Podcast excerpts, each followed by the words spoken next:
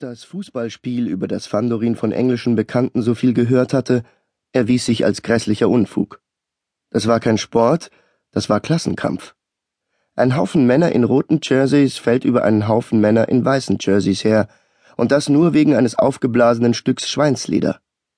Ein echter Sportwettkampf wie Boxen, Lawn-Tennis oder Radrennen führte die Tradition des Ritterturniers fort, beim Fußball aber griffen zwei oder drei Männer ungeniert einen einzigen an.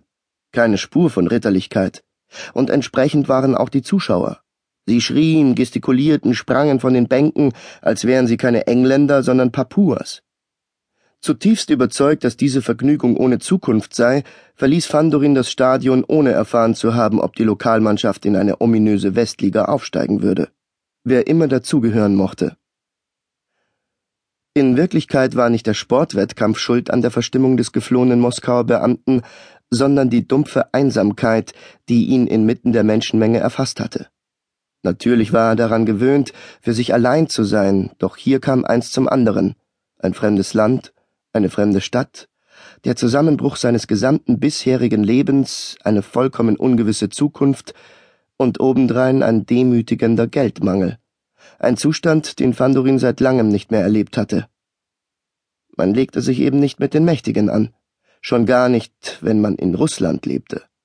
Noch vor zwei Monaten ein einflussreicher Mann, kurz vor der Ernennung zum Oberpolizeimeister von Moskau, war Fandorin nun ein Niemand.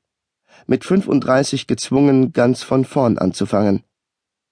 Ein neues Leben begann man selbstredend am besten in der neuen Welt. Wo sonst? Doch nach Amerika musste Fandorin erst einmal gelangen.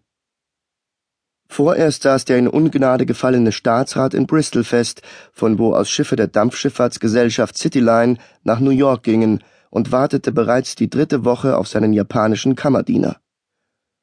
Fandorin hatte die alte russische Hauptstadt Hals über Kopf verlassen müssen, ohne die Antwort auf sein Entlassungsgesuch abzuwarten. Er stand also ohne Aussicht auf Gehalt und Prämien da und besaß keinerlei erspartes Kapital, lediglich ein kleines Haus in der Malaya Nikitskaya, das Masa nun für ihn verkaufen sollte. Der Erlös würde für ein paar Jahre reichen, und in dieser Zeit wollte sich Fandorin einen neuen Beruf aneignen, zum Beispiel den eines Ingenieurs. Ein anderer, leichterer Weg zu finanzieller Unabhängigkeit führte über Wiesbaden oder Monte Carlo. Mit seinem unglaublichen Glück bei Glücksspielen hätte Fandorin vermutlich nur einen Tag am Roulette-Tisch verbringen müssen, um der Sorge um das tägliche Brot für immer ledig zu sein. Doch das hätte er als unredlich empfunden. Er genierte sich ein wenig für seine rätselhafte Gabe, benutzte sie nur im äußersten Notfall und hatte keineswegs die Absicht, ein Gigolo Fortunas zu werden. Da dem so war, durfte er höchstens eine halbe Zigarre pro Tag rauchen, musste mit der Pferdebahn fahren und, statt im Royal Hotel zu wohnen, für ein Pfund zwei Schillinge und sechs Pence die Woche ein kleines Zimmer mit Frühstück und Nachmittagstee mieten. Allerdings in einem sehr anständigen Viertel. Im Grunde dem besten der Stadt. Es lag auf einem Hügel und bestand ausschließlich aus architektonisch zwar etwas nüchternen, aber von herrlichen Gärten umgebenen Villen.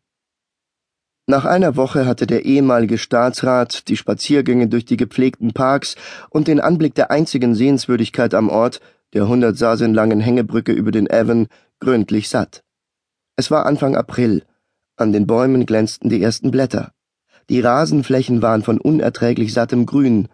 Doch Fandorin ging in all dieser Pracht mit einem gänzlich novembrigen Gesicht umher. Der einzige Lichtblick für den aus seiner Heimat Vertriebenen war die allabendliche Teestunde mit seiner Wirtin Miss Palmer. Dabei hatte er sie bei ihrer ersten Begegnung für vollkommen senil gehalten. Eine verschrumpelte Greisin, zerbrechlich wie Porzellan, hatte ihm geöffnet. Als sie hörte, der Besucher sei auf ihre Anzeige in der Western Daily Press gekommen, hatte sie ihre Brille zurechtgerückt, die blassblauen Augen auf den großen Brünetten gerichtet und vorsichtig gefragt Spielen Sie Mundharmonika, Sir? Fandorin, bereits an englische Verschrobenheiten gewöhnt, schüttelte den Kopf. Daraufhin stellte die alte Dame die nächste Frage. Aber Sie waren bestimmt bei der Verteidigung von Khartoum dabei. Fandorin räusperte sich, um seinen Unmut zu unterdrücken, sie war schließlich eine Dame, und erwiderte beherrscht Wenn Sie das Zimmer nur an Mundharmonika spielende Verteidiger von Khartoum vermieten, hätten Sie das in Ihrer Anzeige erwähnen sollen. Er hatte doch gewusst, dass dieser Besuch sinnlos sein würde. Er war bereits zweimal abgewiesen worden, weil er Ausländer war, und zwar in schlichteren Häusern als diesem hier, das einen eigenen Park besaß und ein Wappen am schmiedeeisernen Tor, einen massigen Bären unter einer Grafenkrone. Den anstrengenden Aufstieg ins aristokratische Clifton hätte er sich sparen können. Herzlich willkommen, Sir, sagte die Alte und ließ ihn eintreten. Ich vermute, Sie kommen aus Russland. Das hätte ich gleich merken müssen. Offizier oder Militärspezialist? Van Dorin, bislang überzeugt, akzentfrei Englisch zu sprechen, war enttäuscht. Haben Sie das an meiner Aussprache erkannt? Nein, Sir. An Ihrer Haltung und Ihrem Gesichtsausdruck. Wissen Sie, ich war barmherzige Schwester bei Sevastopol und habe viele Ihrer Landsleute gesehen. Ein gefangener Hauptmann hat mir sogar Avancen gemacht. Sicherlich, weil keine anderen Frauen in der Nähe waren, setzte sie bescheiden hinzu. Jedenfalls blieb seine Werbung ohne Folgen. Die welken Wangen der Dame färbten sich bei der Erinnerung rosig, und dank des namenlosen Hauptmanns, der vor vierzig Jahren mit der Engländerin geflirtet hatte, kam Fandorin endlich zu einem Dach über dem Kopf. Ich bewohne im Haus von Graf Berkeley nur diesen kleinen Flügel. Es gibt nicht einmal eine Abstellkammer. Aber Sie haben ja nicht viel Gepäck, oder? Die Vermutung war erneut richtig. Im Laufe der Zeit stellte sich heraus, dass Miss Palmer überhaupt sehr scharfsinnig und eine gute Beobachterin war. Auch für die seltsamen Fragen zu Beginn ihrer Bekanntschaft gab es eine Erklärung. Sie hatte sich erst vor kurzem entschlossen, ein Zimmer zu vermieten und mit den ersten beiden Mietern furchtbares Pech gehabt. Der eine hatte die ganze Zeit Mundharmonika gespielt, der andere unter Albträumen gelitten, eine Folge seiner Erlebnisse während des Blutbades in Khartoum 1885. Jede Nacht erschollen in der Wohnung markerschütternde Schreie Issa Pfui und Allah Akbar. Aus Angst vor den Krummsäbeln sagte der Ärmste sich wieder und wieder von Jesus Christus los. Jeden Abend von fünf bis sechs trank Miss Palmer mit ihrem Mieter Tee. Sie kochte ihn recht dünn und verdarb ihn obendrein mit Milch, und ihre selbstgebackenen Kekse zerkrümelten in den Händen und klebten an den Zähnen. Doch die Gespräche mit der alten Dame waren ein Vergnügen. Fandorin war stets bestrebt, die Teestunde nicht zu verpassen.